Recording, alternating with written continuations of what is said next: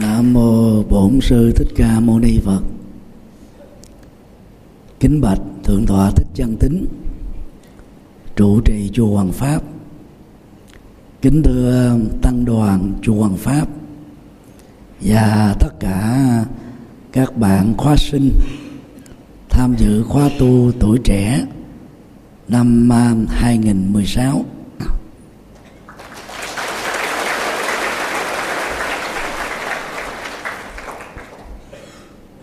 Chủ đề à, buổi pháp thoại chiều hôm nay.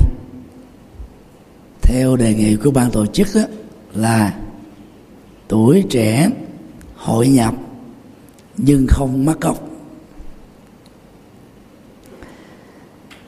Khi à, đề cập đến hội nhập đó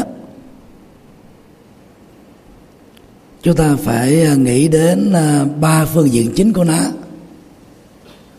hội nhập xã hội hội nhập chính trị, hội nhập kinh tế. Và đây là một đề tài à, thuộc về ngành à, chính trị xã hội. Và đối tượng lắng nghe của buổi pháp thoại này đó, phần lớn là các bạn sinh viên hoặc học sinh cấp 3 ở lớp 11 và 12 cho nên à, 4 ngày qua đó các bạn trẻ đã um, nghe những đề tài về tu và học. Và chiều hôm nay đó, dùng ý của ban tổ chức để um, giúp cho các bạn trẻ mở cái tầm nhìn về cái nhu cầu hội nhập khu vực và quốc tế. Mà trong đó đó, giới trẻ đó là những cánh cánh cửa, là những bản lề, những chìa khóa có thể giúp cho đất nước hội nhập một cách là toàn diện, theo kiểu giữ được bản sắc Việt Nam ở mọi khía cạnh. Song song với việc là tiếp thu những cái tiến bộ về khoa học, kỹ nghệ, thương mại từ các nước tiên tiến mà Việt Nam đang có nhu cầu hội nhập sâu, rộng và toàn triệt tiếc là hôm nay đó thầy bị tắt tiếng. Nói nó không rõ, nên là các bạn chịu khó lắng tâm nghe. Và giả sử nghe có nhỏ, thì cũng cố gắng mà lắng tâm thêm chút xíu nữa, để có thể à, nắm bắt được cái cái nội dung của chủ đề quan trọng hôm nay.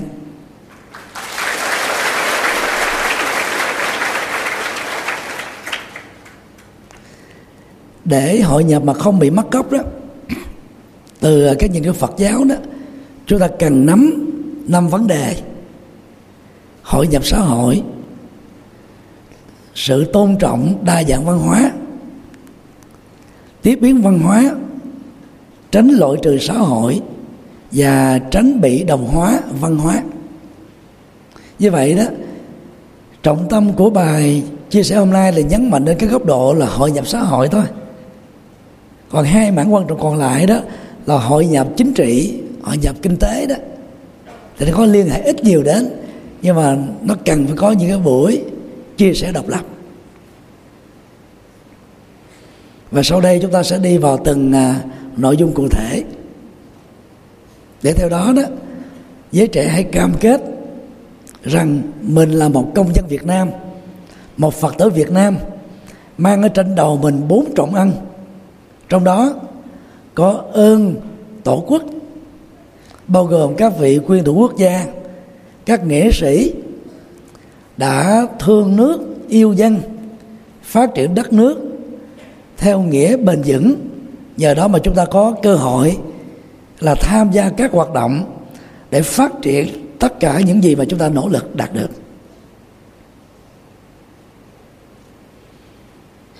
Điều một hội nhập xã hội. Tiếng anh gọi là social integration. Về à, phương diện khoa học xã hội đó thì hội nhập đó, có cái đen là gì? Mang những yếu tố nhỏ rời rạc gắn kết vào một cái hệ thống đồng nhất.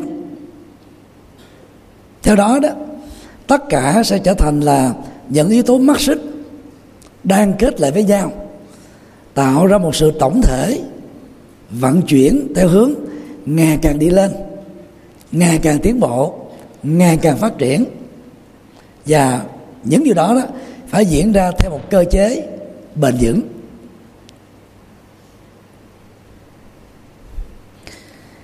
Về phương diện chính trị học đó, hội nhập là khái niệm chỉ cho phong trào người tị nạn và các thành phần xã hội mất quyền lợi cơ nhở, yếu kém, chậm phát triển của một cộng đồng, của một quốc gia, của một châu nào đó. Cần phải nỗ lực theo hướng tinh tấn về phương diện xã hội để có thể hòa nhập được vào cái dòng chảy chính thống của xã hội ở nước đó trong cái tương quan với khu vực đó châu lục đó và trên toàn cầu. Như vậy, theo ngữ nghĩa này đó hội nhập bao giờ cũng là một cái quá trình tương tác giữa những cái khác biệt nhau, tác động lẫn nhau một cách đa chiều. Và sự tương tác nào nó cũng dẫn đến hai tình huống. Từ bỏ trên nghĩa loại trừ. Chấp nhận theo hướng tiếp thu. Và do đó cái cái năng lực uh, thích ứng càng cao thì tiến trình hội nhập diễn ra nó càng nhanh càng sâu càng rộng càng toàn triệt. Còn cộng đồng nào cá thể nào bảo thủ hoặc chưa chuẩn bị tâm thế không nỗ lực phấn đấu để thay đổi chính mình thì quá trình hội nhập á, sẽ bị dậm chân tại chỗ. Do đó trong sự tương tác chấp nhận và tiếp thu đó thì cái sự bắt chước để trở thành một bộ phận tiến bộ hơn phá cái luật chính mình trong thời gian trước đó bao gồm ngày qua tuần qua tháng qua năm qua nhiều thập niên qua nhiều thế kỷ qua. Tức là chúng ta phải chấp nhận cái sự thay đổi tích cực thì mới có thể có mặt được sự hội nhập. Còn à, chúng ta ngại khó sợ hãi mặc cảm tự ti thiếu tự tin không nỗ lực đúng phương pháp không có à, hệ quy chiếu của thành phần tiến bộ hơn nhằm so sánh phản ánh là chính mình thì chúng ta không thể nào là đặt chân vào quỹ đạo của sự hội nhập đó.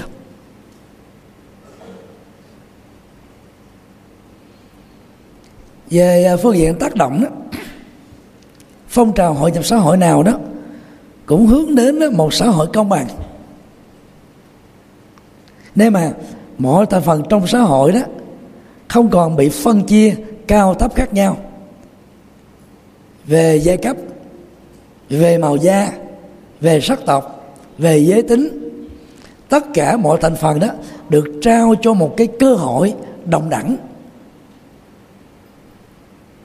Và về phương diện này đó, đức phật thích ca, người khai sáng đạo phật đó, là văn thái dương về chủ nghĩa bình đẳng xã hội và bình đẳng giới. Đầu tiên trong lịch sử tư tưởng của nhân loại. Ngài đã tuyên bố học thuyết đó vào năm ngài được à, 35 tuổi. Tức là vào thế kỷ thứ sáu trước tây lịch. Và phong trào này đó chỉ mới được lan rộng à, sau cái cuộc cách mạng à, à, ánh sáng ở phương Tây vào thế kỷ thứ 17 thôi. Rất tiếc là sự tương tác à, giữa phương Tây với đạo Phật đó nó diễn ra quá chậm. Cho nên đó thành phần tiến bộ và lãnh đạo cái cuộc cách mạng phương Tây đó đã không biết được những điều minh triết của Đức Phật đã đi trước họ. Ít nhất á, là 23 thế kỷ trước đó đây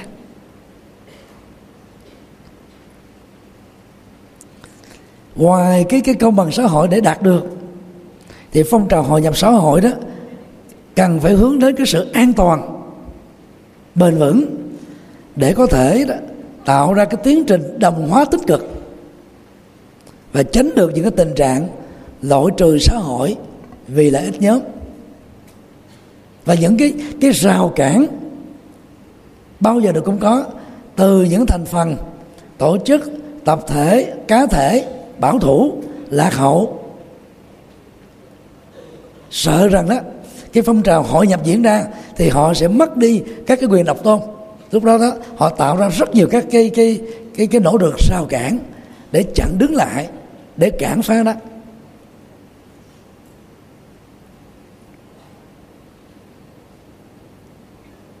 Thế kỷ à, 21 mở ra phương trời toàn cầu hóa. Tức là cái gì nó cũng có tác động đến toàn thế giới.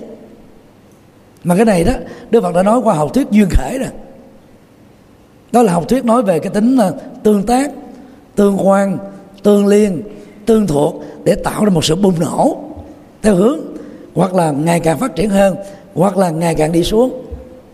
Nó lệ thuộc vào phương pháp đầu tư của những cá thể, tập thể, quốc gia, liên minh và các châu lục.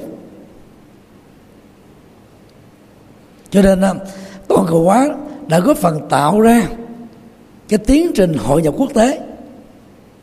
Và hoặc tối thiểu là hội nhập khu vực nhờ đó đó, cái cái tình trạng lạc hậu, nghèo khó đang phát triển ở những quốc gia thuộc thế giới thứ ba, bắt đầu được nâng lên ở một mức độ trở thành là nước phát triển. Và tính toàn cầu hóa này đó còn giúp cho Việt Nam chúng ta đó khắc phục được những cái lạc hậu mà cách đây đó ba thập niên trở về trước. Cho đến năm 1945 á thì Việt Nam là một nước đó, nó thuộc về là bế quan tỏa cảng. Do cái cái cái cuộc à, chiến tranh ý thức hệ chính trị và cuộc chiến tranh xâm lược à, của chủ nghĩa thực dân Pháp sau đó là cuộc nội chiến 30 năm giữa hai tức hệ miền Bắc đó, thì theo cộng sản chủ nghĩa miền Nam đó, thì theo tư bản chủ nghĩa có sự can thiệp và nâng đỡ của Hoa Kỳ do đó um, nhờ cái hội nhập khu vực quốc tế đó thì cái tiến trình là đa dạng góp phần đó tạo ra cái nguồn văn hóa thế giới mới. Mà trong đó đó những cái yếu tố tích cực về phương diện văn hóa và xã hội ở những quốc gia A, B, C tượng trưng cho những nước phát triển tiên tiến được chấp nhận bởi cái cộng đồng của các khu vực còn lại, tượng trưng cho những nước đang phát triển hoặc là thuộc về thế giới thứ ba.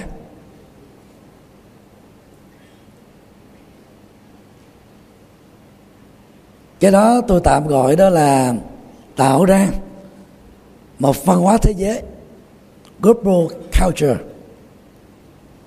Mà theo đó đó, mọi cư dân giàu phát xuất từ bối cảnh à, dân tộc, xã hội, thể chế, văn hóa, chính trị, tôn giáo, triết học có khác nhau.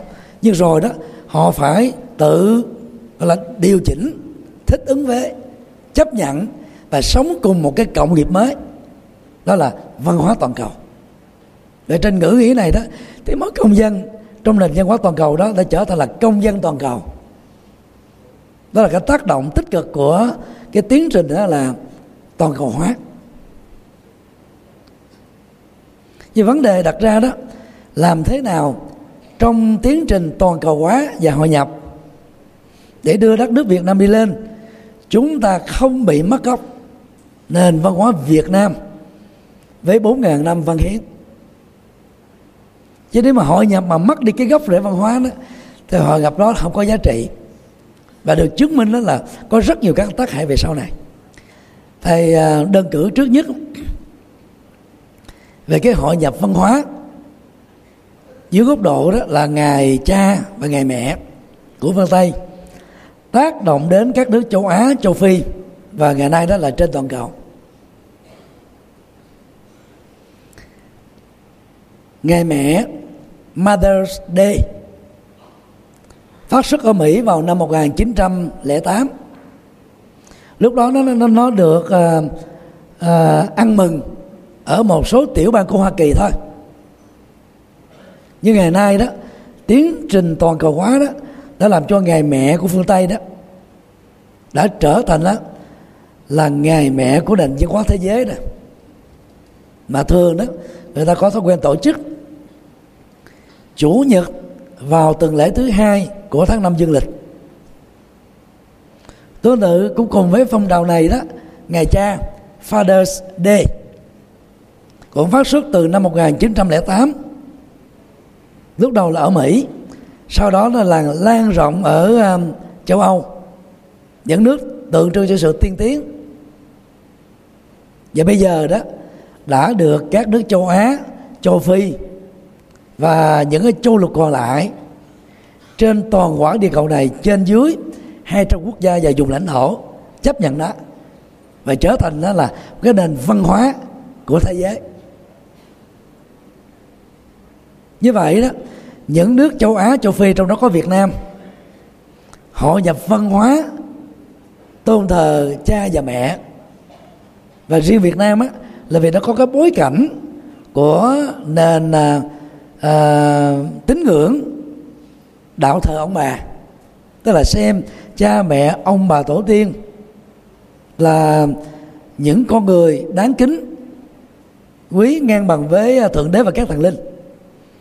Và khi mà đạo Phật du nhập vào Việt Nam vào thế kỷ thứ nhất trước Tây lịch thì lúc đó đó đạo Phật về phương diện xã hội đó thì có học thuyết bình đẳng công bằng dân chủ và trong đó đề cao về uh, trụ cột và bốn trọng ân ơn cha mẹ khai sinh sự sống ơn thầy cô giáo truyền trao tri thức. Ơn tổ quốc để ờ, bảo hộ đất nước độc lập chủ quyền và ơn đồng loại vì có rất nhiều người tình nguyện làm các lao động tay chân ờ, trí óc để cho xã hội đó thông qua quá trình giao hoán có thể phát triển theo hướng mà chúng ta kỳ vọng. Như vậy bằng học thuyết uh, xã hội học đức phật đã đề cao đó vai trò của cha mẹ ngang bằng với các đức phật ở trong nhà. Có lẽ về phương diện này đó, thì không có tôn giáo nào cao thượng, sâu sắc, tế nhị và triết lý với đạo phật. Như vậy, với cái bối cảnh của đạo thờ ông bà gia đình văn hóa tứ trọng môn của đạo phật đó, thì người việt nam như là những cư dân của đất nước này dễ dàng tiếp nhận cái ngày mẹ và ngày cha của nền văn hóa phương tây. Như vậy đó những người công dân việt nam dưới sự hội nhập văn hóa của thế giới gần như là có ba ngày cha và ba ngày mẹ. Thứ nhất đó, là ngày cha ngày mẹ theo nền văn hóa phương tây. Thứ hai đó là ngày cha mẹ theo đại lễ du lan của phật giáo bắc tông. Và thứ ba đó là ngày à, sinh nhật của cha mẹ ruột của mình. Do đó cái cái cái hội nhập đó nó dễ được uh, diễn ra khi mà chúng ta có những cái bối cảnh tương đồng ở hình thức hay nội dung hay bao gồm cả hai thì sự tiếp thu thích ứng hòa nhập với trộn lẫn với dễ dàng diễn ra. Trên tinh thần cởi mở học hỏi.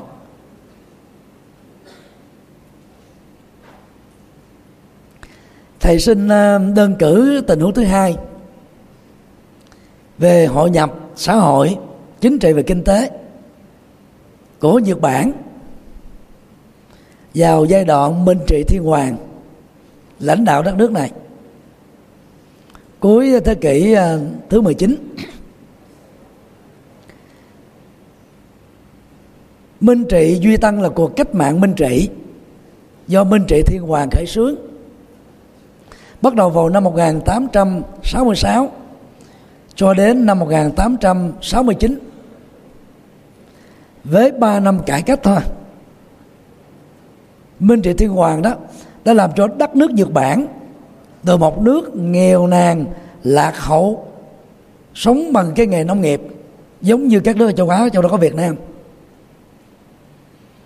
Ba thập niên sau đó, tức là cuối thế kỷ thứ 19 đã trở thành là một nước cường quốc rồi. Về kinh tế về chính trị về quân sự về khoa học kỹ thuật.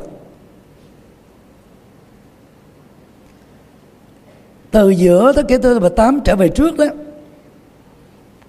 thì uh, chủ nghĩa uh, quân chủ của Nhật Bản thực tế là bù nhìn thôi. Bởi vì đó nó bị khống chế và chiêu quyền bởi mạc phủ tô cư ga qua mà phần lớn đó là các lãnh địa đó là được là chiếm đóng bởi các tướng lãnh và các cái nghĩa sĩ binh sĩ của phong trào à, võ sĩ Sumarai. Cho nên nó cái thực quyền á, của nhà vua Nhật Bản là không có nhiều. Minh trị thiên hoàng đó đặt ra một chính sách mới, đó là cai trị sáng suốt, minh trị là cai trị sáng suốt. Thiên hoàng á là cho rằng là mình á, là bằng với trời. Đang khi các quốc gia khác mà có vua ta gọi là thiên tử, con ông trời, ở dưới dương thế này là vua. Còn nhật bản đó vua xem mình là ngang bằng với ông trời, ta gọi là thiên hoàng. Đó là một cái cái chủ trương cải cách rất là tự tin thì phong trào cải cách này nó nó diễn ra bằng một cái chủ trương. Minh trị thiên hoàng đó cử nhiều phái đoàn sang phương Tây để học hỏi. Vì trước năm 1866 đó Nhật Bản đối diện trước những cái cái cuộc xâm lăng của nước ngoài. Bao gồm á Anh, Pháp, Mỹ. Thì thời gian đó đó mạc phủ um, ờ, uh, uh, Tokugawa chủ trương á, là tỏ quốc tức là bế quan tỏ cản không cho phép người nước ngoài du nhập vào vào Nhật Bản cư trú ở Nhật Bản để họ có thể là khống chế toàn bộ thể giới chính trị của đất nước này. Vậy lúc đó đó Hoa Kỳ là nước đầu tiên sau đó Anh là Pháp gây áp lực tương tự. Nếu không mở hải cảng ở một số uh, uh, thành phố lớn thì những cái cuộc chiến tranh xâm lăng sẽ có thể diễn ra? Và biến Nhật Bản lạc hậu trở thành một thuộc địa, hoặc là nửa thuộc địa. Thì cuối cùng á, Minh trị à, Thiên Hoàng đó là phải mạnh dạng mở cửa, đón chào phương Tây. Và cái tiến trình hội nhập chính trị, xã hội bắt đầu nó được diễn ra một cách rất là căn bản. Và để tách rời cái ảnh hưởng của phương Tây tại Nhật Bản, tức là hội nhập nhưng mà không bị mất gốc thì Minh Trị Thiên Hoàng đã chủ trương đưa giới trí thức sang uh, Hoa Kỳ để học hỏi về uh, khoa học hiện đại và nền giáo dục tiên tiến. Đưa các trí thức uh, sang Pháp để uh, học về uh, những cái công nghệ hiện đại. Đưa các lực lượng uh, quân đội đó sang Đức uh, để học về uh, lục quân sang anh á, đã học về thủy quân. Và tất cả những người nhật đó thì họ có tinh thần yêu nước thật sự.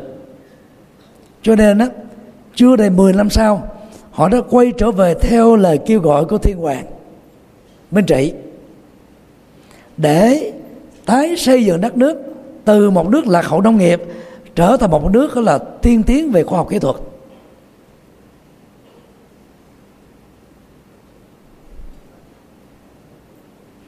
Cuộc cách mạng à, năm 1868 à, đó, nó đã thay đổi toàn bộ cục diện của đất nước Nhật Bản theo chiều hướng tích cực hơn, hội nhập toàn diện hơn.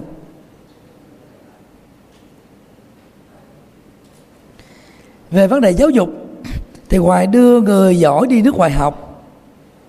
Minh Trị Thiên Hoàng đó còn mời 500 giáo sư giỏi nhất thế giới lúc đó sang Nhật Bản để dạy cho 15 trường đại học đẳng cấp của Nhật Bản. Lúc đó chúng ta biết là giáo dục đại học của Nhật Bản á, đi theo hướng kinh sử giống như chung ở các nước châu Á. Tức là học văn, học sử, hát, học thi phú thì được xem là nhân tài. Ai đổ đạt á, những cái kỳ thi thì được à, bổ làm quan để điều hành đất nước thôi và cái cái cái thể chế học đó đó nó làm cho đất nước không thể nào phát triển được.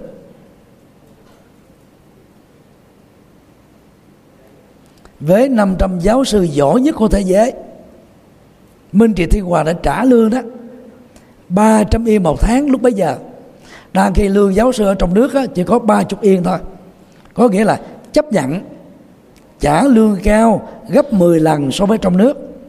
Để giới tri thức quốc tế đó tức là cảm thấy đam mê và đổ dồn vào Nhật Bản để đào tạo những nhà tri thức hàng đầu của Nhật Bản. Trong vòng là 10 năm sau đó thôi. Đó là cái chương trình cải cách giáo dục toàn triệt. Và đi theo cái ờ, học chế tín chỉ. Và đào tạo đó là những cái ngành mới như khoa học hiện đại, kỹ nghệ, thương mại để mở một cái tầm nhìn lớn cho cái cuộc hội nhập về kinh tế, chính trị, xã hội. Mà Nhật Bản đó đã làm một cách rất là thành công, chỉ có 3 thập niên sau đó thôi.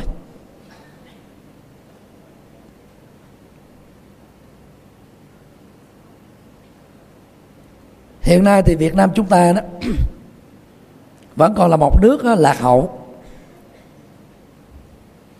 Và trên tổng số 93 triệu dân đó chúng ta vẫn còn đó à, khoảng à, 18 triệu dân thuộc về diện nghèo và cận nghèo. Trên một phân nửa nghèo đó, chỉ có cái thu nhập dưới 400 ngàn trên một đầu người trên một tháng.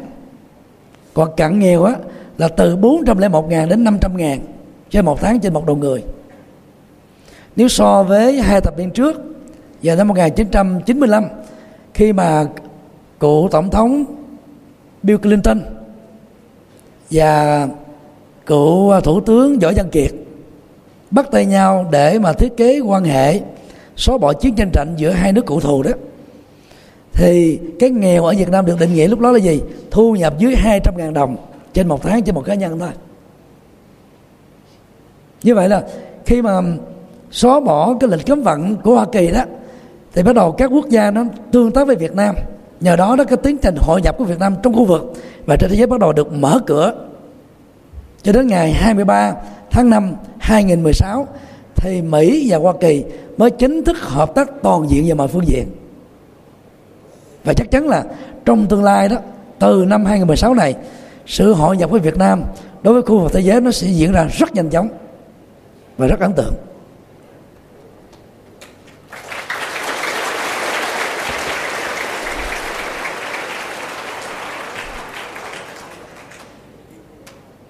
Và người có công ờ, trong tiến trình này đó, ngoài Bill Clinton, còn có tổng thống mà George Bush con. Và đặc biệt đó là Barack Obama. Ở cuối nhiệm kỳ đó, đã mở cửa bình thường hóa quan hệ với Việt Nam trong cái ờ, cái chiến lược đó là trục xoay về về châu Á. Thái Bình Dương, để khẳng định cái tính hiện diện của Hoa Kỳ tại khu vực và làm là bớt đi cái sự hung hăng tàn bạo là thiếu tôn trọng luật và pháp thế giới của Trung Quốc.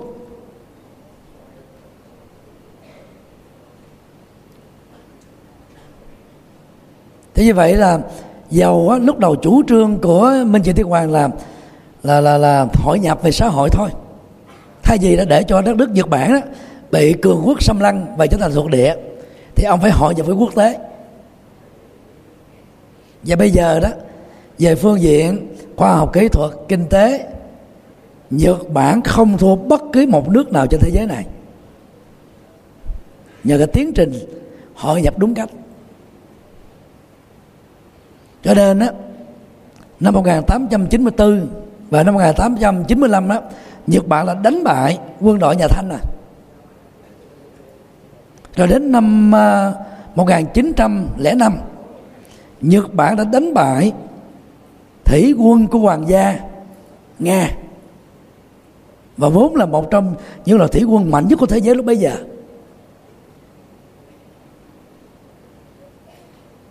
Và về vấn đề cải cách à, xã hội thì vào năm 1905 tức là trung bình sau 3 thập niên cải cách hội nhập đó, thì Nhật Bản đã tiến bộ hơn nước Anh rồi lúc đó nước Anh vẫn còn là một nước rất là bảo thủ. Về vấn đề thể chế xã hội. Thì đó, nhật bản đó, từ một đất nước chủ nghĩa um, quân việt để trở thành một cái chủ nghĩa tư bản dân chủ. Và mỗi thành phần trong xã hội đó được đề cao. Thay vì trước đây đó, nó chỉ là thành phần võ sĩ thôi, khống chế toàn bộ cái thể chế chính trị xã hội.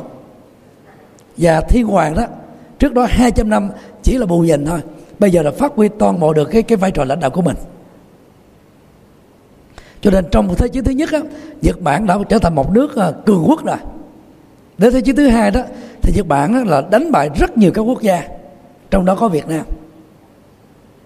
Cho đến khi đó hai quả bom nguyên tử dội xuống Hiroshima và Nagasaki đó thì Nhật Bản 6 ngày sau đó mới đầu hàng vô điều kiện chứ nếu mà không có hai quả bom này đó thì Nhật Bản đã trở thành là một phát xít cực kỳ đó là tàn ác gian minh gieo rất nỗi khổ niềm đau cho biết bao nhiêu quốc gia cùng với Đức và Ý. Cho nên á, việc giỏi bom nguyên tử là chống lại nhân loại là đáng lên án. Nhưng mà nếu không có nó đó thì Nhật Bản sẽ mang lại cái chết cho không biết bao nhiêu quốc gia. Lạc hậu nghèo khó hơn về quân sự và khí tài. Do đó, chúng ta phải nhìn thấy cái nhìn tương tức theo học thức duyên khởi của đạo Phật đó. Một sự hội nhập xã hội bao giờ nó cũng kéo theo là hội nhập chính trị, hội nhập kinh tế và ngược lại. Nó không bao giờ là một chiều. Nó tương tác đa chiều, rất là nhanh chóng, rất là mạnh dạn. Cho nên đó, trong quá trình hội nhập dưới tác động của toàn cầu hóa, nếu chúng ta không biết là đề cao nền văn hóa Việt Nam, bản sắc Việt Nam thì sự hòa nhập đó được đồng nghĩa là gì? Chúng ta mời rước các cái đợt sống thần càng quét cái gốc rễ văn hóa Việt Nam của chúng ta mất đi. Và chúng ta tạo ra những cái cơn động đất lông trời lỡ đất để mà vùi chôn tất cả những cái vốn liếng về văn hóa dân tộc. Đó là những điều nên tránh.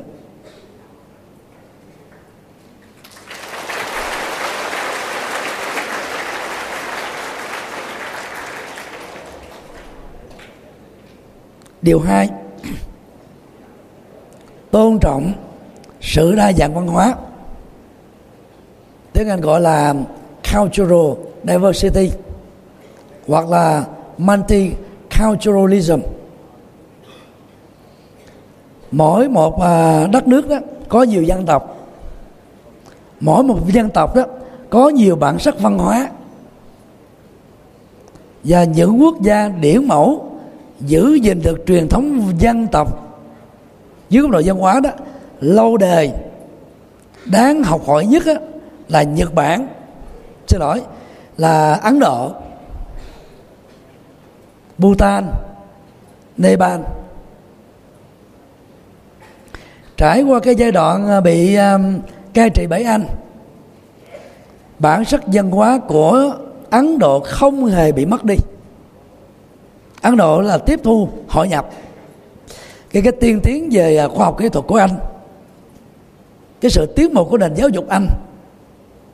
Để tự làm mới chính họ. Và sau năm 1947 cho đến bây giờ đó, thì Ấn Độ đó chủ trương bằng cái con đường đó là kinh tế tự túc, tự lực, tự lập, không lệ thuộc phương Tây. Cho bây giờ họ có thể chế được nguyên tử hạt nhân phi thuyền vào khung ờ, vào vào vũ trụ và nhiều phương diện khác tiến bộ mà đang khi đó Việt Nam chúng ta đang được độc lập ở miền Bắc. Trước cả Ấn Độ như bây giờ đó một cái lưỡi lam chúng ta còn chưa sản xuất ra hồn được. So với những cái lưỡi lam của Gillette một cái lam Gillette á, có thể cạo được một lúc ba chục cái đầu mà không có bị lục.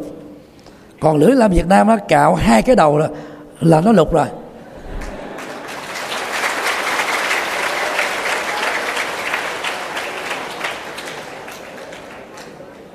Do đó đó, trong quá trình hội nhập với một cái diễn tiến tương tác, thì chúng ta trước nhất phải tôn trọng cái sự tồn tại, đồng hành của các nền văn hóa thuộc các quốc gia khác nhau bên cạnh nền văn hóa bản sắc của nước mình.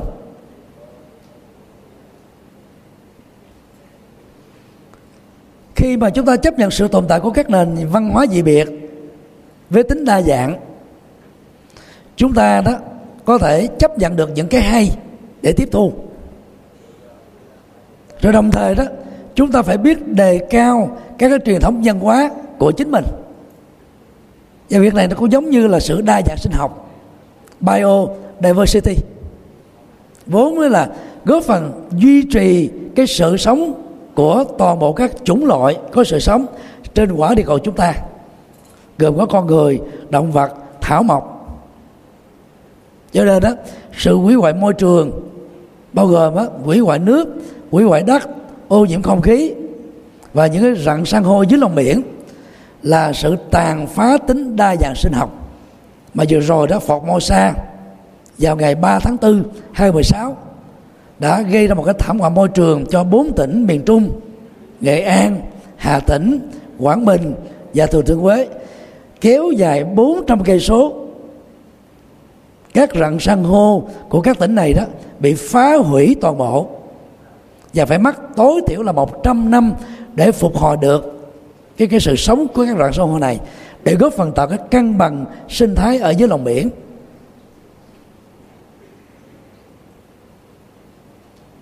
Bồi thường 500 triệu Mỹ Kiên là quá nhỏ so với cái tổn thất quá lớn. Mà nhà nước Việt Nam quá dễ dàng chấp nhận đó mà không dựa vào các cái thể chế luật đang khi Việt Nam đang nỗ lực trở thành một đất nước pháp quyền. Luật làm hệ quy chiếu. Dựa vào cái cái tiêu chuẩn gì để tiếp nhận 500 triệu Mỹ kim tiền tiền bồi thường đó? Chúng ta phải dựa vào luật. Đang khi luật á, chưa có kiện tụng bởi người dân bởi chính phủ xác định cái cái mức độ ảnh hưởng tàn phá của nó thì dựa vào đó ta mới mới đưa ra được cái mức bồi hoàn thì tương tự trong cái cái cái, cái quá trình hội nhập á nếu chúng ta không biết giữ gìn văn hóa gốc nền văn hóa gốc của chúng ta cũng bị tàn phá giống như phọt Formosa tàn phá môi trường miền Trung vậy.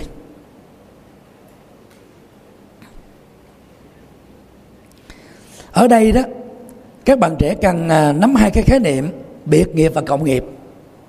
Được Đức Phật giảng dạy trong các kinh.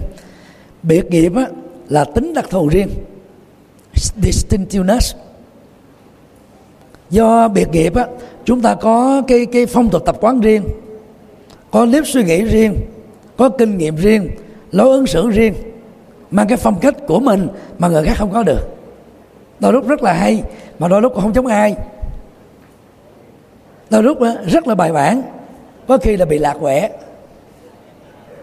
Từ cái tốt nhất đến cái xấu nhất mang tính là cá biệt thì được gọi đó là biệt nghiệp. Còn cộng nghiệp á đó là cái tập quán chung, phong tục chung, quan điểm chung, tầm nhìn chung, hoạt động chung, khuynh hướng chung, chủ trương chung, lý tưởng chung. Mà nhiều cá thể, nhiều cộng đồng, nhiều quốc gia, nhiều liên minh, nhiều khu vực, nhiều à, châu lục cùng có khuynh hướng hưởng ứng, đồng thuận, tán đồng, thì cái đó được gọi là cộng nghiệp. Như vậy đó cái dòng chảy của biệt nghiệp và cộng nghiệp nó tương tác lẫn nhau không thể tách rời.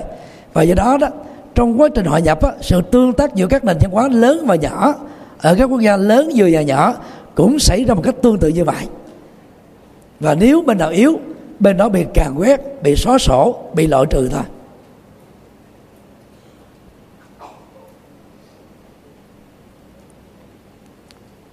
Như vậy khi chúng ta tôn trọng các nền văn hóa khác chúng ta cũng đồng một lúc phải có cam kết giữ gìn bản sắc văn hóa của dân tộc.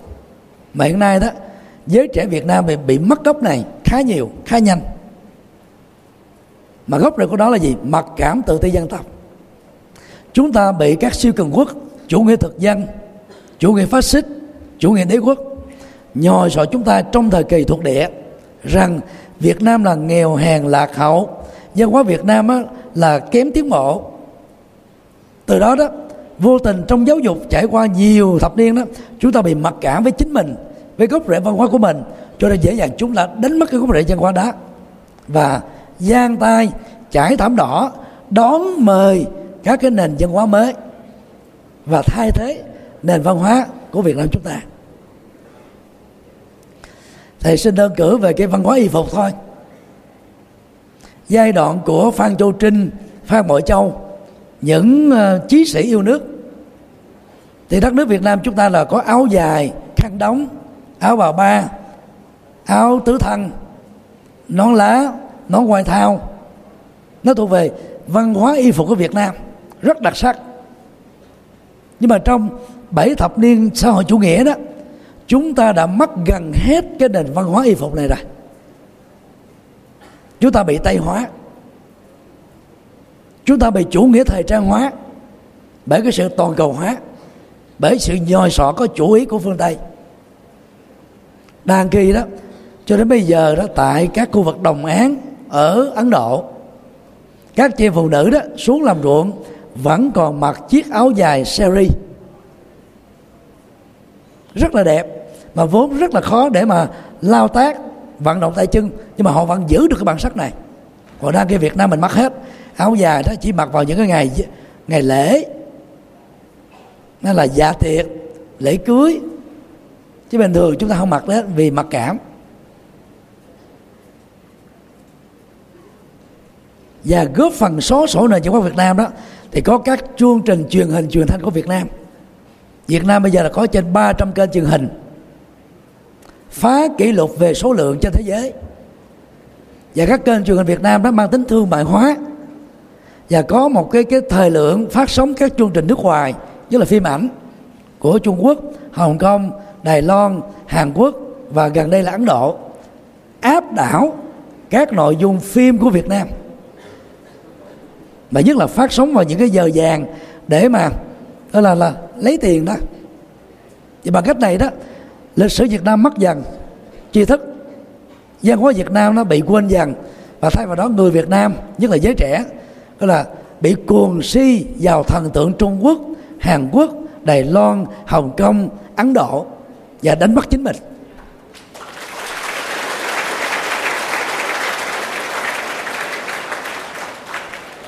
Ngày à, uh, 23 ngày phán quyết của tòa trọng tài thường trực đó PCA khi xử Trung Quốc thua toàn tập và Philippines thắng về vụ kiện Biển Đông đó.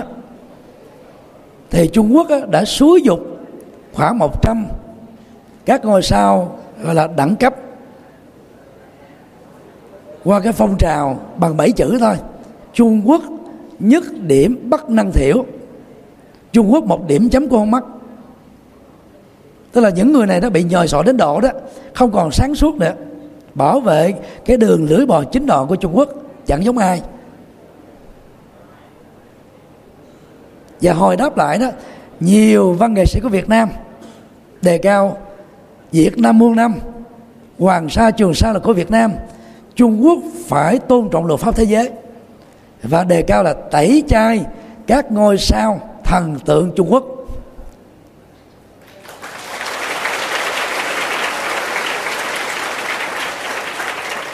Có lẽ về phương diện á chạy theo chủ nghĩa thần tượng đó Việt Nam đó là tồi tệ nhất. Là vì chúng ta không có bản sắc dân tộc tự tôn dân tộc. Chúng ta mặc cảm chúng ta nghĩ ngoại là xịn ngoại là hấp dẫn thôi. Cuối cùng á chúng ta đã tự đè đầu cỡ cổ nhân tài của chúng ta. Và chúng ta tôn vinh nhân tài của quốc tế đó lên như là, là ở đỉnh cao nhất mà trong thực tế chưa chắc là ai hơn ai. Về việc tôn trọng đa dạng văn hóa đó tôi thầy xin đưa một cái ví dụ. Về vấn đề à, à, tôn trọng à, cái cái chữ à, hiếu thảo với ơn nghĩa sinh thành. Thì người Việt Nam sinh ở Việt Nam sang sống ở Hoa Kỳ châu Âu vẫn tiếp tục giữ được cái truyền thống đạo hiếu này. Đang khi đó giới trẻ phương Tây đến 16 tuổi được quyền ở riêng với cha mẹ. Cha mẹ không được quyền la rầy quở mắng đánh đập. Nếu làm như thế, con cháu chỉ cần gọi cảnh sát là cha mẹ có thể bị bắt ở tù. Chúng ta thấy là hai bối cảnh xã hội khác nhau, nó dẫn đến cái sự dị biệt về văn hóa khác nhau. Trong lối ứng xử giữa con cái đối với cha mẹ. Ở tuổi xế chiều đó thì con cái của phương tây đó đẩy cha mẹ vào là dưỡng lão viện. Và không xem đó là chuyện bất hiếu gì hết á. Nhưng mà người Việt Nam vẫn tiếp tục ở chung với cha mẹ, chăm sóc cha mẹ ở tuổi già. Còn về giáo dục, thì sinh viên Việt Nam á, sang phương Tây học, thì giàu phương Tây ta cho phép á, là sinh viên là ngang hàng với là thầy cô giáo người đi học được quyền mặc quần đùi, mặc áo thun lá. Có thể là ngồi gác chân ở trên bàn, chẳng sao hết. Nhưng mà sinh viên Việt Nam vẫn không làm việc đó, vẫn thể hiện sự tôn sư trọng đạo. Một chữ cũng thầy, nửa chữ cũng thầy. Còn ở phương Tây, nó không có như thế.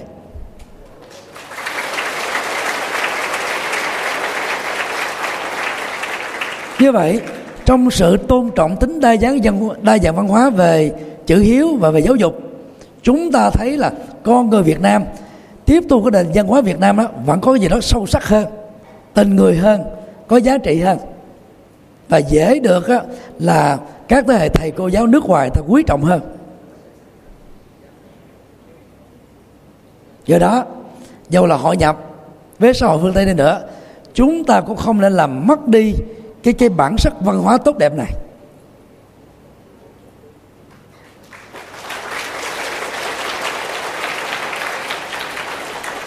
Và theo cái đó đó, thầy đề nghị giới trẻ Việt Nam cần phải giữ gìn văn hóa Việt Nam với một sự tôn trọng và tự tôn. Đồng thời bên cạnh, chúng ta cũng phải tôn trọng nền văn hóa Phật giáo. Vì 2.100 năm vừa qua. Các thế hệ cha ông bao gồm giới vua chúa, giới chính trị, giới kinh doanh, giới trẻ, giới tri thức đã chấp nhận đạo Phật làm điểm tựa tâm linh của mình.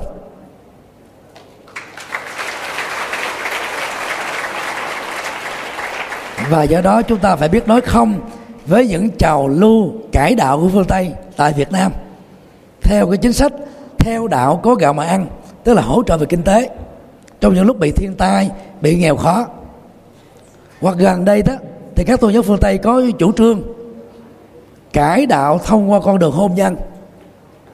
Qua cái dụ dỗ là đạo nào cũng dạy người ta lấn nát làm lành.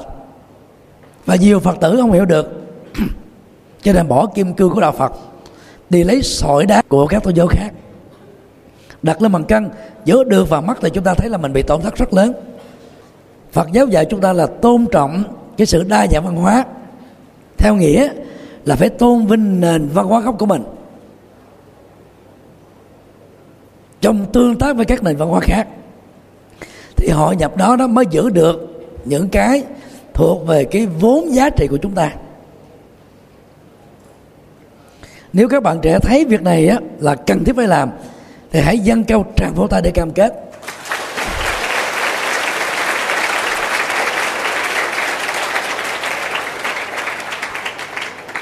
Điều ba tiếp biến văn hóa. Acculturation tiếp biến văn hóa đó trước nhất đó, nó diễn ra với một cái cái cái quy trình tương tác văn hóa. Giữa nền văn hóa một còn được gọi là nền văn hóa gốc. Với những nền văn hóa khác gồm có nền văn hóa hai nền văn hóa ba. Trong khu vực trong vùng lãnh thổ hay là trong một châu lục. Sự tương tác đó nó diễn ra đó trước nhất đó, là theo một cái cách thức đó, các nền văn hóa này gặp gỡ nhau ở những điểm chung. Hòa trộn với nhau đó nó tạo thành một cái bản sắc văn hóa khu vực văn hóa toàn cầu. Và từ đó đó nó tự động tạo ra một sự thay đổi về văn hóa bao gồm thay đổi phong tục tập quán và ngay cả thiết chế xã hội. Ví dụ như uh, trường hợp uh, cái cuộc cách mạng minh trị do Minh Trị Thiên Hoàng của Nhật Bản cải sướng vào năm 1866 như vừa nêu đó đã tạo ra một sự thay đổi thiết chế chính trị của nước Nhật Bản một cách toàn diện, từ việc quân đội ở đây là các tướng lãnh, nắm vai trò khống chế thể chế chính trị và đất nước, trở thành là giao cái quyền bình đẳng cho mọi thành phần xã hội có khả năng. Từ đó nó cũng thay đổi đến những cái tập tục là tuyển dụng nhân tài. Trước đây đó, ta dựa vào là truyền thống, giai cấp và họ tộc, cha truyền con nói. Thì sau cái cuộc cách mạng minh trị đó, thì lúc đó người ta tuyển dụng theo năng lực giống như là mô thức của phương tây. Do đó đó, tiếp biến hóa nó diễn ra hai chiều. Một mặt á, là nền văn hóa một, ở đây tức là việt nam, sẽ trở thành là những bài học quý để cho các nền văn hóa, bao gồm nền văn hóa phương tây và các nước trong khu vực, tôn trọng, giữ gìn, thậm chí tiếp tục và học hỏi. Mặt khác đó chúng ta cũng phải mở cái tâm mình ra, mở cánh cửa ra để đón nhận cái hay, cái tiến bộ khoa học, kỹ thuật của những quốc gia tiên tiến để làm mới chính mình? Như vậy, trong quá trình tương tác của tiếp biến văn hóa đó, chúng ta thấy nó có hai cái cái um, cái cái sự đó là, đối lưu. Một bên đó là tiếp nhận cái mới một bên đó là giới thiệu cái đặc sắc của mình để cho cái khác tiếp nhận. Thì đó là tiếp biến văn hóa theo chiều hướng tích cực. Cũng như thế đó, thì chúng ta phải giữ bản sắc văn hóa dân tộc, bản sắc văn hóa Việt Nam, bản sắc văn hóa Phật giáo, và mình phải hãnh diện tự hào với các bản sắc đó. Thì nước ngoài đó mới tôn trọng chúng ta được. Còn nếu như mà mình đó mặc cảm tự ti, chúng ta giấu hết những cái bản sắc của mình không dám giới thiệu. Mà chúng ta lại hòa nhập một cách quá dễ dãi cái bản sắc của các nền văn hóa khác, thì chúng ta đang bị hòa tan.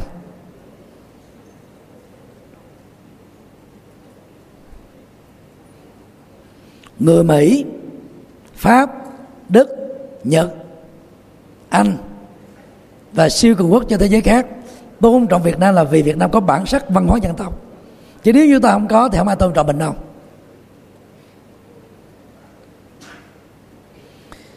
Về à, phương diện này đó thì Nhật Bản là một cái tấm gương để chúng ta học hỏi.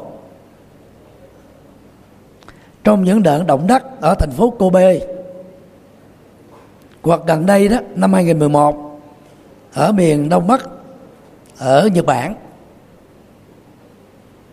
hoàn toàn không có cái tình trạng hôi của bát nháo, giành giật, chộp giật ngay cả Hoa Kỳ và một số nước của châu điển hình như là Anh, vẫn còn có tình trạng hôi của khi có những thiên tai xảy ra.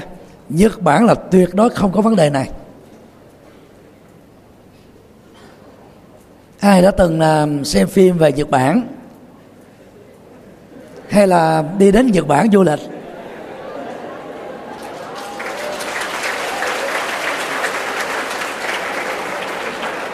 Sẽ thấy rõ được cái cái cái bản sắc này. Ví dụ như à, tại các ga xe lửa tại à, các cái uh, metro tại các khu chợ tại các ngã đường người Nhật Bản có thói quen ship hàng. Ở ga xe lửa Tokyo đó nó có uh, mấy chục uh, à, làng xe. Và khi mà các xe lửa ta dừng lại đó thì à, hành khách của Nhật Bản họ đi xuống.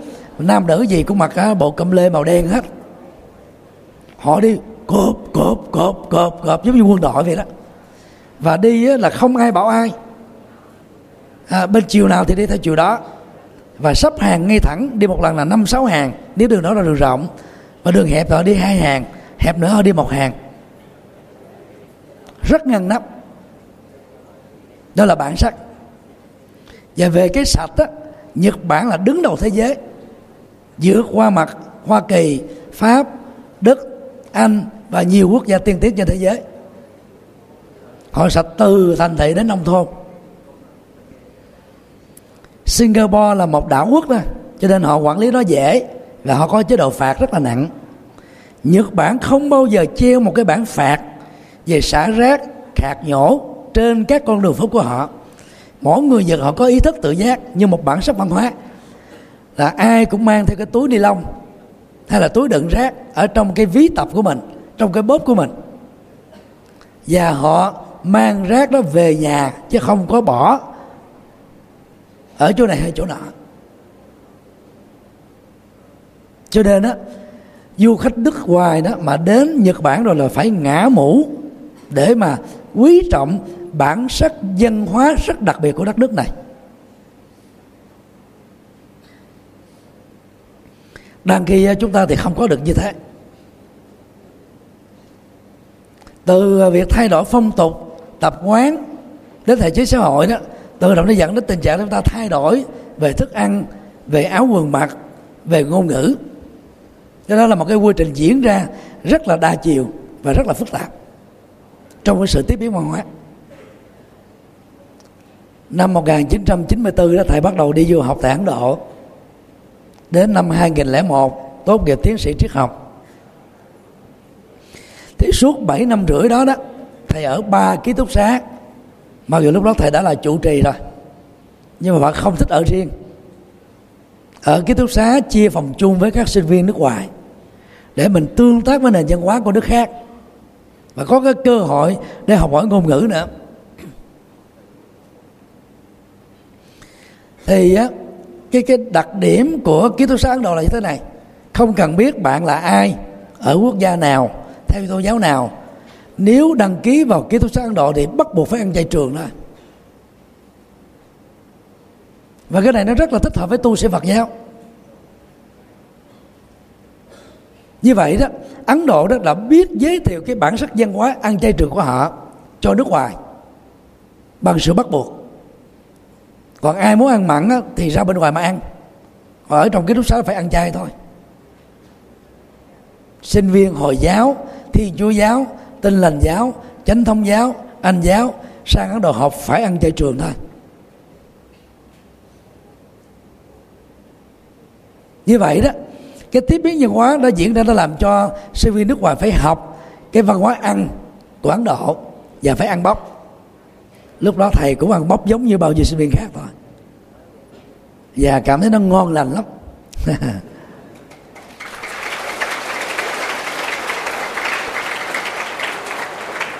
Đừng xem ăn bóc là lạc hậu. Hiện nay nó có khoảng 35 phần trăm các quốc gia trên thế giới này đó ăn bóc trước khi vào nhà ăn thì người ta phải buộc rửa tay sạch sẽ. Và ấn độ ta mặc định thế này nè bàn tay trái để để vệ sinh cá nhân.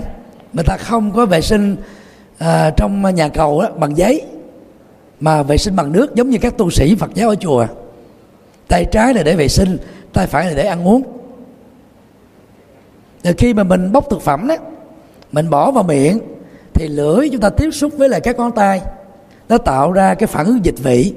Và đây là chất giúp cho thực phẩm tiêu hóa rất nhanh. Đang khi chúng ta đưa đũa muỗng bằng inox bằng uh, bằng bằng mũ bằng gỗ biết bao nhiêu độc tố được đưa vào. Và nó không tạo ra cái phản ứng dịch vị tương tự. Khi Việt Nam mình à, ăn bánh uh, bánh xèo nè bánh cuốn chúng ta đâu ăn đũa đâu. Ăn bóc nó ngon hơn phải không? Phải múc múc, múc cái tay nữa.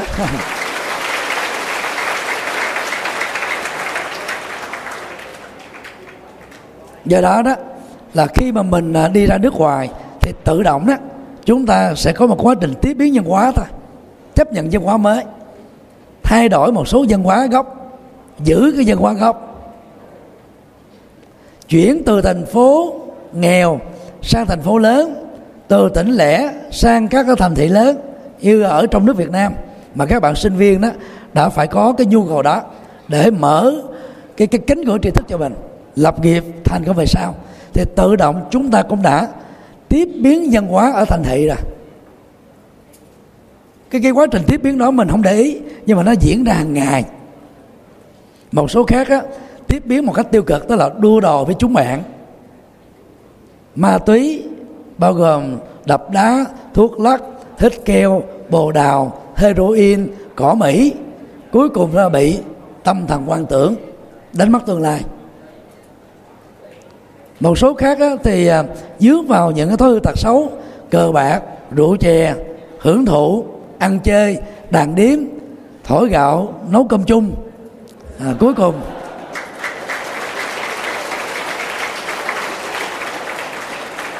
cuối cùng phải hứng lấy những cái quả sầu khổ riêng.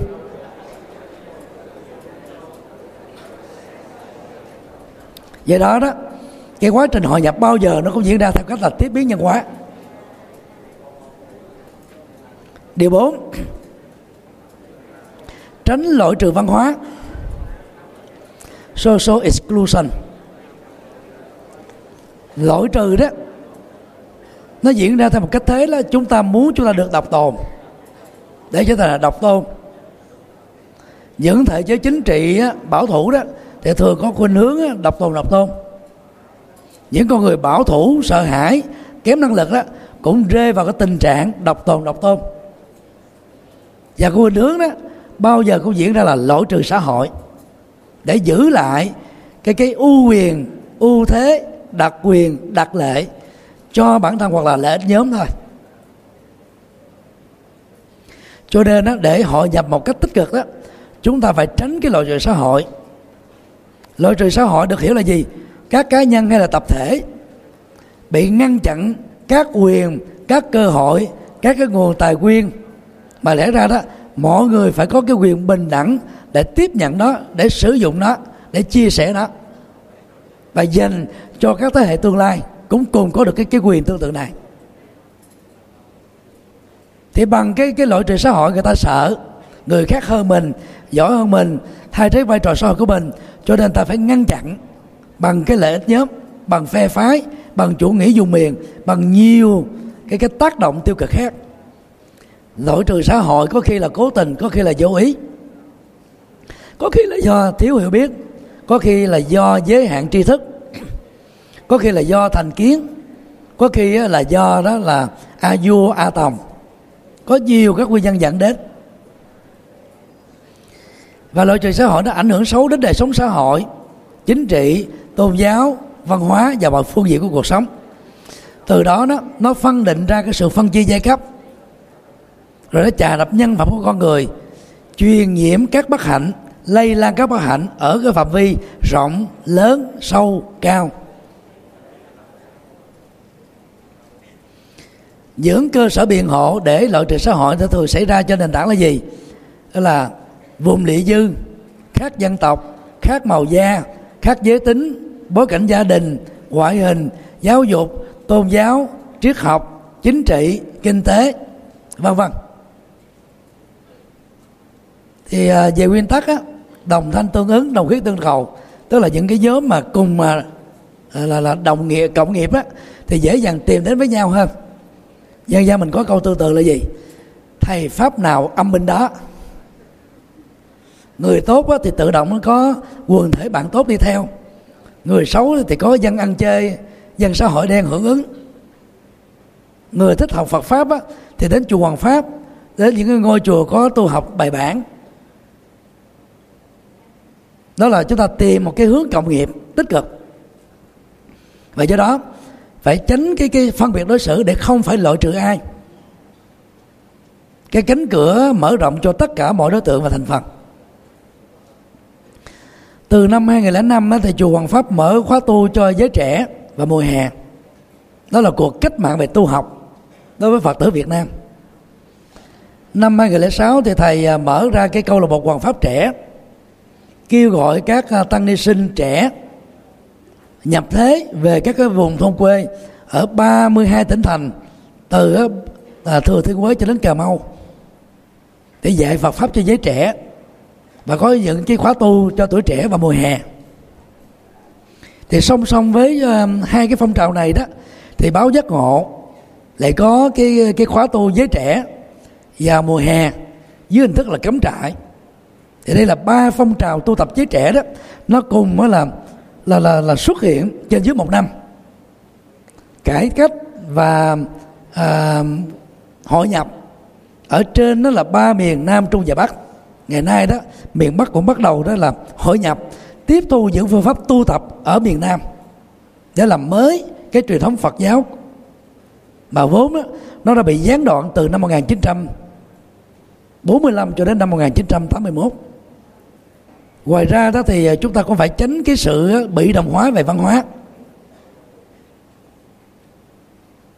Bị đồng hóa và văn hóa đó thì được diễn ra theo cái thế. Chứ nhất á, một nền văn hóa nào đó mạnh hơn bằng con đường xâm thực văn hóa, tức là xâm lăng nước khác bằng con đường văn hóa, đè bẹp nền văn hóa gốc của nước đó xuống, rồi giới thiệu áp đặt, áp đảo nền văn hóa gốc của mình thì thường các quốc gia xâm lăng như là đế quốc pháp, đế quốc mỹ, đế quốc anh, đế quốc ờ, bồ đào nha, tây ban nha, hoặc là bành trướng báo quyền, bắc kinh, vân vân.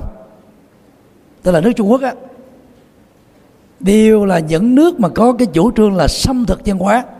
Đối với những nước nhược tiểu hơn mình. Và khi đi xâm thực văn hóa đó, thì họ đưa ra cái chủ trương gì? Tức là mang khoa học văn minh đến. Mà trên thực tế đó là một cái bình phong thôi. Thực tế đó là trà đập nhân phẩm bóc lột sức lao động, đem nguồn tài nguyên thiên nhiên khai thác, miễn phí này về làm giàu cho đất nước của họ. Mặc cho đó là các thành phần, gọi là là người dân ở trong đất nước à, bị chiếm đóng đó, nghèo cùng, lạc hậu khổ, đau bế tắc. Cái sự đồng hóa văn hóa thường diễn ra là gì? Khi mà cái ranh giới của văn hóa nước A với văn hóa nước B văn hóa cộng đồng A với văn hóa cộng đồng B là không thể còn phân biệt với nhau được nữa. Nó đã hòa trộn với nhau làm một rồi. Ví dụ như các nước uh, châu Âu đi. Thì uh, trong ờ, uh, 6 thập niên qua đó là liên minh uh, khối châu Âu đó gồm có 28 quốc gia. Gần đây đó thì uh, Anh đó, đã rời khỏi châu Âu.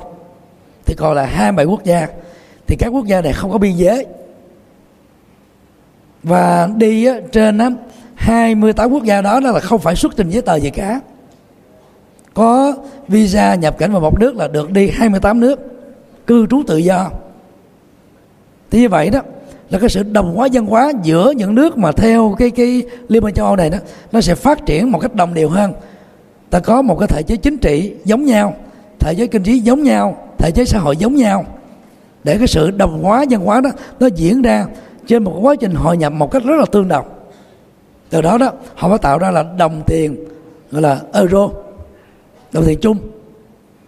Ngoài á, là Anh quốc có đồng bảng Anh riêng thì các quốc gia còn lại đó đều sử dụng đồng tiền chung này hết. Đó là sự đồng hóa. Theo chiều hướng họ nghĩ là họ phải liên minh với nhau thành một khối để chống lại về phương diện kinh tế đối với những châu lục khác bao gồm là châu Mỹ, châu Úc, châu Á, châu Phi.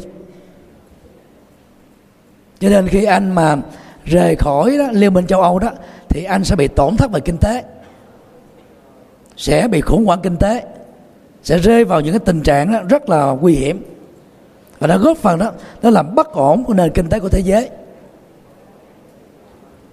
như vậy sự đồng hóa về văn hóa đó phần lớn là nó đi bằng cái con đường xâm thực văn hóa như là Trung Quốc áp đặt tam giáo đồng nguyên đối với Việt Nam từ thế kỷ thứ nhất đến thế kỷ thứ 10 và xóa sổ chữ viết Việt Nam xóa sổ văn hóa Việt Nam xóa sổ bản sắc Việt Nam đến thế kỷ thứ 11 khi thời Lý lên ngôi kéo dài cho đến thế kỷ 14 của thời Trần thì bản sắc văn hóa dân tộc á, của Việt Nam nó được, được là nuôi lớn bởi văn hóa của Phật giáo và tạo ra một cái sự hung mạnh độc lập khỏi cái cái sự xâm thực văn hóa của Trung Quốc. Ngoài ra sự đồng hóa văn hóa còn diễn ra trên nền tảng là bị mặc cảm tự ti dân tộc. Chúng ta đã tình nguyện copy nền văn hóa nước ngoài, đem về nước Việt Nam. Chúng ta trở thành là bản sao của nền văn hóa nước ngoài. Và cái đó là sự, gọi là xóa sổ nền văn hóa gốc một cách rất là nhanh chóng. Do đó đó, giới trẻ được xem là tương lai của đất nước. Với nhiều tiềm năng, nhiều nghị lực, nhiều ước mơ, nhiều lý tưởng, cần phải thấy được bản sắc văn hóa Việt Nam và phải hãnh diện tự hào, tôi là người Việt Nam.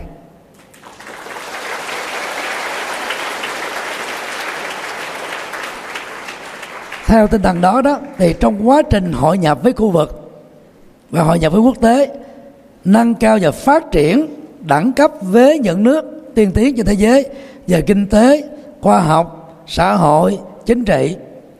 Chúng ta có những cái bản sắc mà thế giới phải học hỏi theo. Chứ đừng để cho thế giới ta phỉ phỉ vô Việt Nam trở thành bản sắc của họ. Cho nên nói tóm lại đó qua chủ đề tuổi trẻ hội nhập và không mất gốc đó thì à, thông điệp mà thầy muốn nhắn gửi đến các bạn là phát xuất từ cái phong trào tu học trẻ của Phật giáo. Hãy chia sẻ, hãy quảng bá, hãy trở thành là truyền thông viên, cánh tay nối dài của bản sắc văn hóa Việt, văn hóa Phật đối với bạn bè, đồng lớp, đồng lứa còn lại.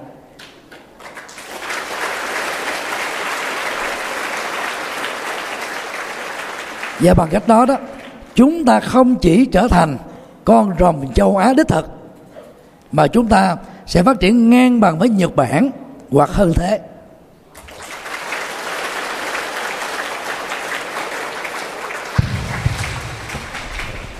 Nam mô Bổn Sư Thích Ca Mâu Ni Phật. Chúng con thành kính tri ân đại đức giảng sư. ở trong hơn một giờ đồng hồ vừa trôi qua với một chủ đề vô cùng thiết thực với tuổi trẻ hiện nay trong thời kỳ hội nhập. À, thượng tọa đã chia sẻ cho các bạn những vấn đề vô cùng cấp thiết để các bạn có được một cái nhìn.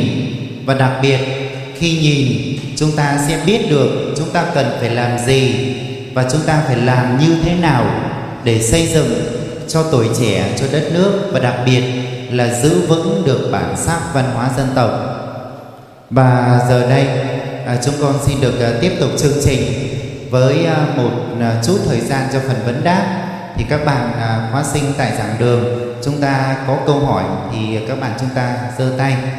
Chúng ta sẽ vấn đáp trực tiếp với thượng tọa giảng sư trong buổi chiều hôm nay.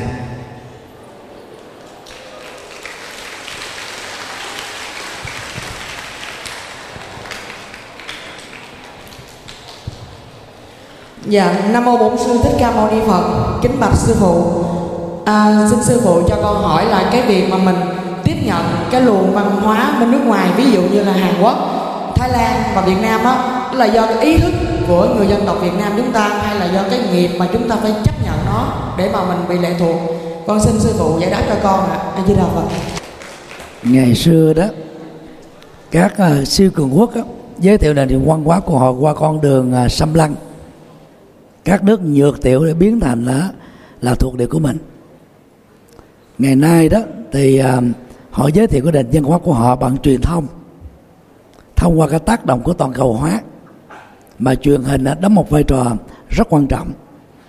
Ví dụ như Hàn Quốc là có chính sách đó giới thiệu văn hóa của họ đó đối với những nước nghèo và chậm phát triển đâu đó có Việt Nam bằng những cái ký hợp đồng á, tác quyền rẻ bằng một phần mười so với đó sản xuất khẩu cái cái cái à, tác phẩm điện ảnh đó ở những nước tiên tiến hơn. Và bằng cách này đó, thì các đài truyền hình thương mại của Việt Nam là chụp lấy cái hợp đồng béo bở đó và bán sống lại để mà thu hút cái quảng cáo trên truyền hình vào những cái giờ vàng để làm giàu thôi.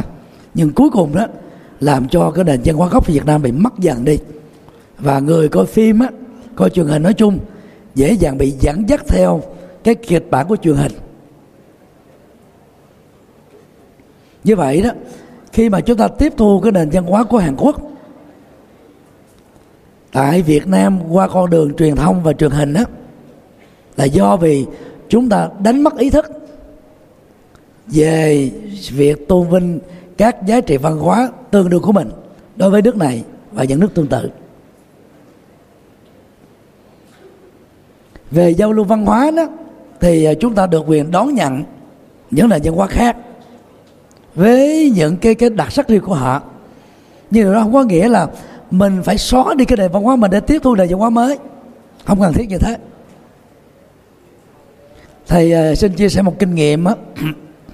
Suốt 8 năm ở tại Ấn Độ với ba cái um, ký túc xá khác nhau thì cái phòng giải trí đó tại các ký túc xá của Ấn Độ đó nó có nhiều cái tiện ích gồm có nhật báo tuần báo tạp chí à, bàn à, đánh bóng rồi tivi và nhiều các tiện ích khác. Nhưng mà sinh viên ấn độ đó không bao giờ mở các kênh truyền hình nước ngoài. Mặc dầu đó ở Ấn Độ lúc đó đó là có 100 kênh truyền hình trong số đó khoảng 50 kênh là nước ngoài. Vì đó là kinh doanh tự do mà. Nhưng mà người Ấn Độ không mở. Họ mở những cái chương trình kênh truyền hình đặc sắc của họ thôi. Chỉ có trong ký túc xá quốc tế nơi mà sinh viên nước ngoài ở đông đó thì người ta mới mở các kênh truyền hình đó, BBC, CNN và những cái đài phim như là à, HBO hay là Star Movie vân vân.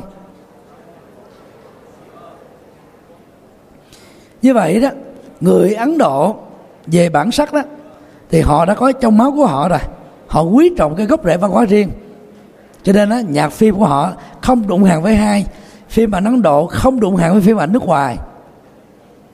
Và cái tính cách của Ấn Độ là nó cũng là đặc thù. Cho nên đó người Việt Nam bây giờ mê tích cù lì cái cái nền văn hóa phim ảnh quán Độ.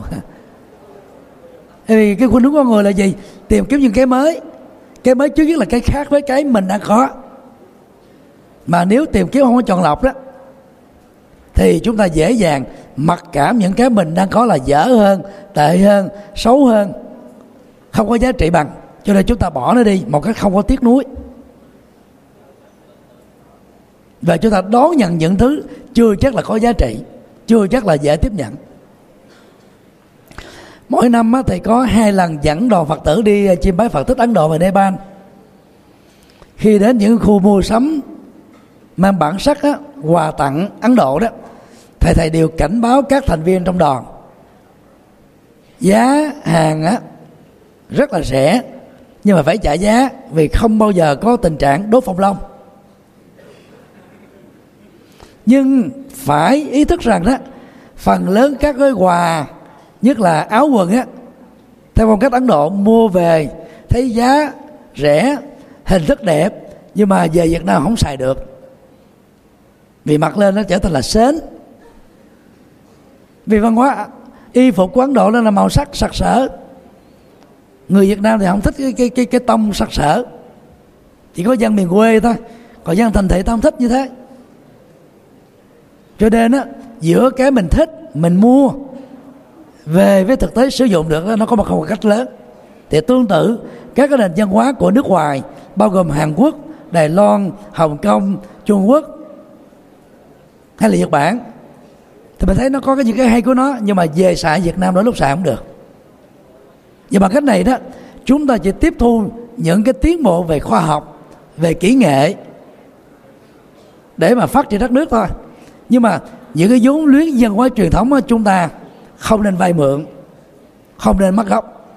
Ví dụ như uh, hát bội của Việt Nam đó là mình tiếp thu của Trung Quốc vào năm 1005 cải lương á, là một cái cải cách về nội dung, về cái à, hình thức trình bày của hát bội vào năm 1908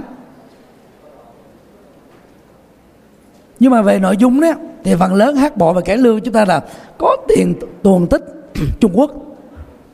Tức là mình là nhập cảng nguyên si cái cái nền nó là văn nghệ của Trung Quốc và Việt Nam đó là chúng ta đánh mất cái gốc rễ văn hóa dân tộc. Ngày nay thì cải lương được đưa vào di sản văn hóa ký của nhân loại. Dưới góc độ là đờn ca tài tử ở miền Nam. Còn hát bội thì nó là của Trung Quốc mà. Cho nên á, chúng ta được quyền tham khảo văn hóa khác qua truyền hình, truyền thông, internet. Nhưng mà chúng ta đó, càng tham khảo chừng nào thì phải càng quý cái vốn mà mình đang có rồi góp phần giữ gìn nó, phát triển nó theo một chiều hướng tích cực thì có như thế, chúng ta là những người đang làm giàu mạnh nền văn hóa Việt Nam nói chung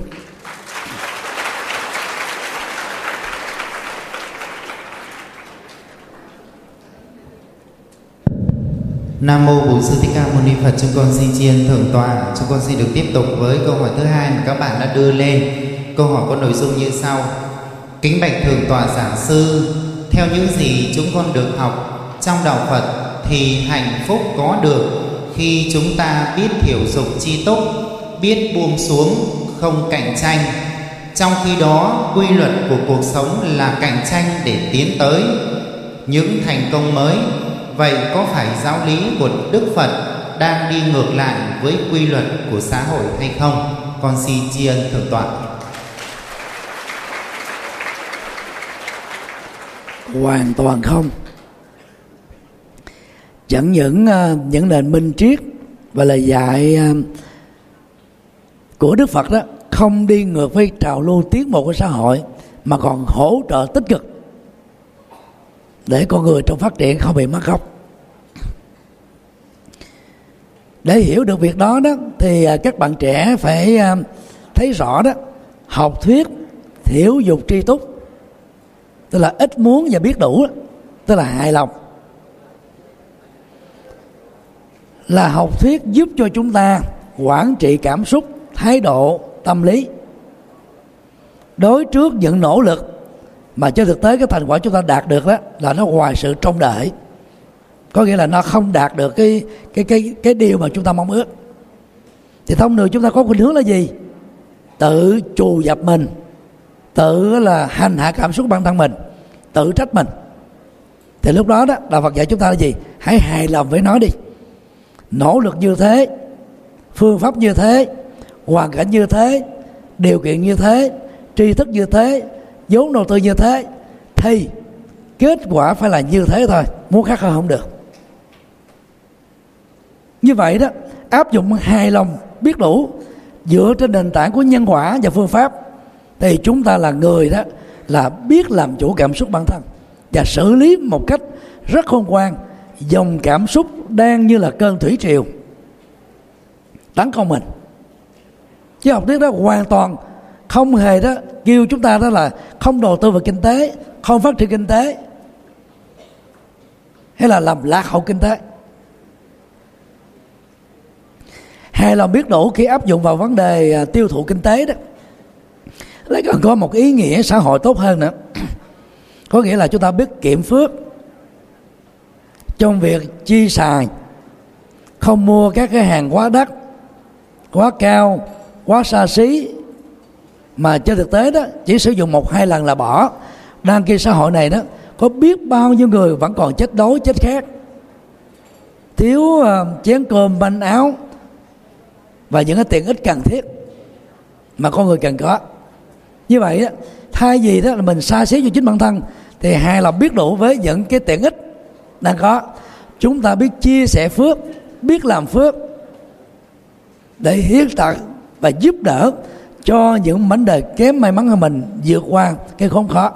Như vậy lúc đó, học thuyết này nó giúp cho chúng ta ngoài việc làm chủ cảm xúc, còn, gọi là phát triển tình người, tức là nâng cao tính nhân đạo. Đạo phật chưa bao giờ đó là dạy chúng ta là không cạnh tranh. Học thuyết sáu ba la mật đó, nó có um, hai yếu tố mà gắn vào cái bối cảnh của uh, kinh tế học đó. Nó là một cái sự thúc đẩy về cạnh tranh, đó là tinh tấn và kiên trì. Tinh tấn là mình nỗ lực không bỏ cuộc đối chừng làm hoài làm quải không à, mệt mỏi không hài lòng không có thỏa mãn dừng lại. Để mình à, tiến bộ hơn. Và kiên trì nó giúp cho chúng ta đó giữ được cái cái phong cách đó vượt qua được các cái chướng duyên thử thách. Và nếu như mình đầu tư kinh tế bằng cái phong cách này thì người nghèo trở thành khá người khá trở thành giàu người thất bại trở thành thành công. Đó là à, xí nghiệp là trở thành là tập đoàn. Tập đoàn trở thành là các liên minh lớn. Theo chiều hướng ngày càng được phát triển. Vấn đề đó đang lúc chúng ta cạnh tranh trong thương trường. Người tu học Phật không xem nó là chiến trường. Vì xem nó chiến trường là chúng ta đang tự tạo cho mình một áp lực. Chúng ta biến như khác trở thành là đối thủ và kẻ thù. Và thế vào đó đó chúng ta kêu gọi sự hợp tác. Điều này đó nếu ai đã từng đi uh, du lịch ấn độ thấy rõ lắm. Ví dụ như một cái khu vực uh, bán quà lưu niệm gồm có năm chục quầy. Người ấn độ không có bao giờ có phong cách chiều kéo khách. Ví dụ như à, gian hàng số 1 bán cái quà lưu niệm là tượng phật gỗ trầm hương sở hữu của họ đang có năm tượng mà đang khi khách hàng cần đến 50 tượng. Thì người bán hàng này đó chỉ cần bước qua các cái tiệm xung quanh mượn người ta sẵn sàng cho liền. Không có mặc cả gì hết không khó khăn gì hết chứ gặp Việt Nam khó mà được như thế. Họ đâu cần cạnh tranh, tranh nhau. Họ xem đó khách hàng thích đó gian hàng nào thì vào gian hàng đó mà mua. Không cần chèo kéo không cần giành giật. Như vậy họ vẫn làm giàu được chứ cần gì phải cạnh tranh theo kiểu mà lỗ trừ nhau. Mới là kinh tế. Bởi vì đó, thế giới này đó đạt cái ngưỡng nhân mãn là 7 tỷ ba. Doanh nghiệp nào, dù là ở mô hình đó là tập đoàn, cũng không thể là phục vụ hết toàn bộ là những à, là khách hàng đã có hoặc là khách hàng tiềm năng của mình được cho nên đó, nó tự động nó mở cửa cho những doanh nghiệp khác cùng đầu tư vào việc đó. Cho nên vấn đề thay gì đó chạy đua theo cái cuộc đó là cạnh tranh lỗi trừ cạnh tranh xung đột. Thế chúng ta hãy đầu tư vào chất lượng sản phẩm vào mẫu mã ấn tượng vào tính bền vững của sản phẩm.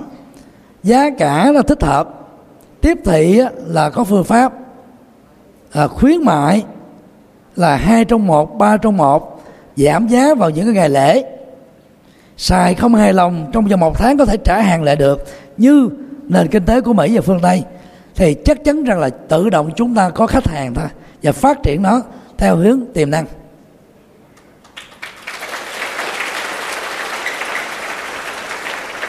Để làm được điều này đó, thì đức phật khẳng định rằng là trí tuệ là sự nghiệp.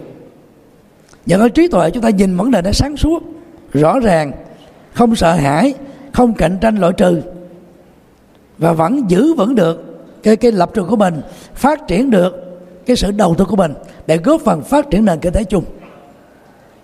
Cho nên tóm lại, nền minh triết Phật giáo khi dạy vô tham, ít muốn biết đủ là nhấn mạnh đến cái góc độ chúng ta không phạm pháp, không bán rẻ lương tâm thả ít vào một chút xíu mà chúng ta bền vững, không sợ hãi ai chứ không phải là là là là cái cái cái rào cản đi ngược lại về phát triển kinh tế.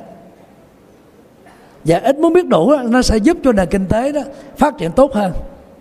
Còn học thuyết của xã hội ngày nay đó nó đang đi ngược chiều.